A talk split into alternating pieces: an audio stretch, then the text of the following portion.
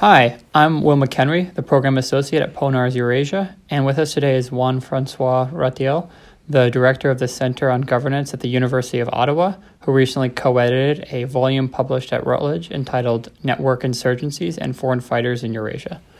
Juan Francois, welcome and thank you for joining us for this Ponars podcast.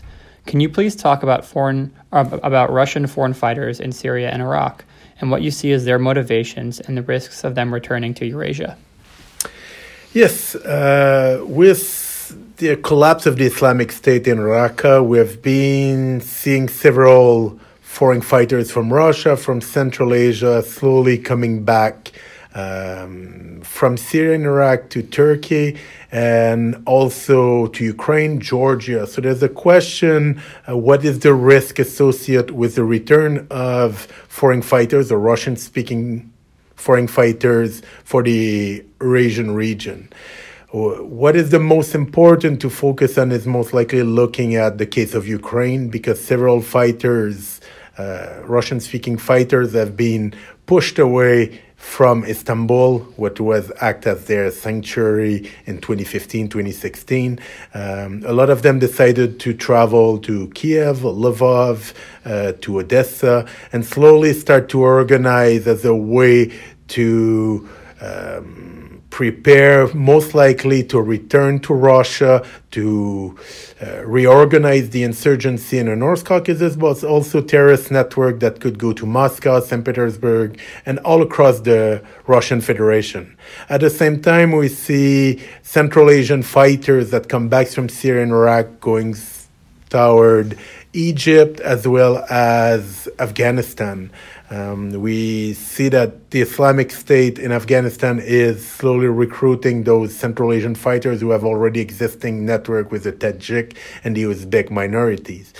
Um, recently, there was a counter-terrorist operation in Tbilisi in Georgia involving Ahmed Chatayev, uh, a known IS uh, associate, a terrorist that was uh, involved in activities in Istanbul in the terrorist attack in the Istanbul airport. So we believe that we can slowly witnessing uh, a spillover of the returnees all across the Russian borders. So in Ukraine, in Georgia, potentially in Azerbaijan in the coming years or months, as well as in Afghanistan. Um, the question now is to evaluate the the potential danger on a short term. Uh, the status of the insurgency in the North Caucasus is rather depleted. Between 2013 2014, the Russians were able to launch a high value target assassinations program against the main leaders. For the remaining leaders, they left to Syria. So the insurgency in the North Caucasus collapsed. Um, so the the foreign fighters might act as a way to jumpstart the insurgency in the North Caucasus, rebuilding networks, recruitment networks, insurgent activities. But in the short terms, we don't believe that this rebuilding will happen. It's probably a job that will require three to five or seven years to really rebuild the status of the insurgency, as we have seen early on in the 2000s during the Chechen wars. At the same time, we have been witnessing the development of a leaderless network of various terrorist cells all across Russia, leading to attacks in Surgut, um, as well as the, the subway attack in St. Petersburg. These attacks are usually um, not really sophisticated. They are used with variable weapons.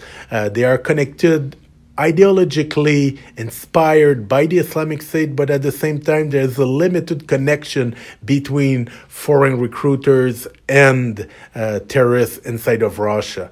This might change with potential returns of uh, foreign fighters, but for the moment, the threat the terror threat remains rather low in Russia compared to other countries, most likely um, in the case of Turkey, but also in Western Europe. Great. Fascinating. Jean-François, thank you for joining us for this Ponars podcast. Thank you.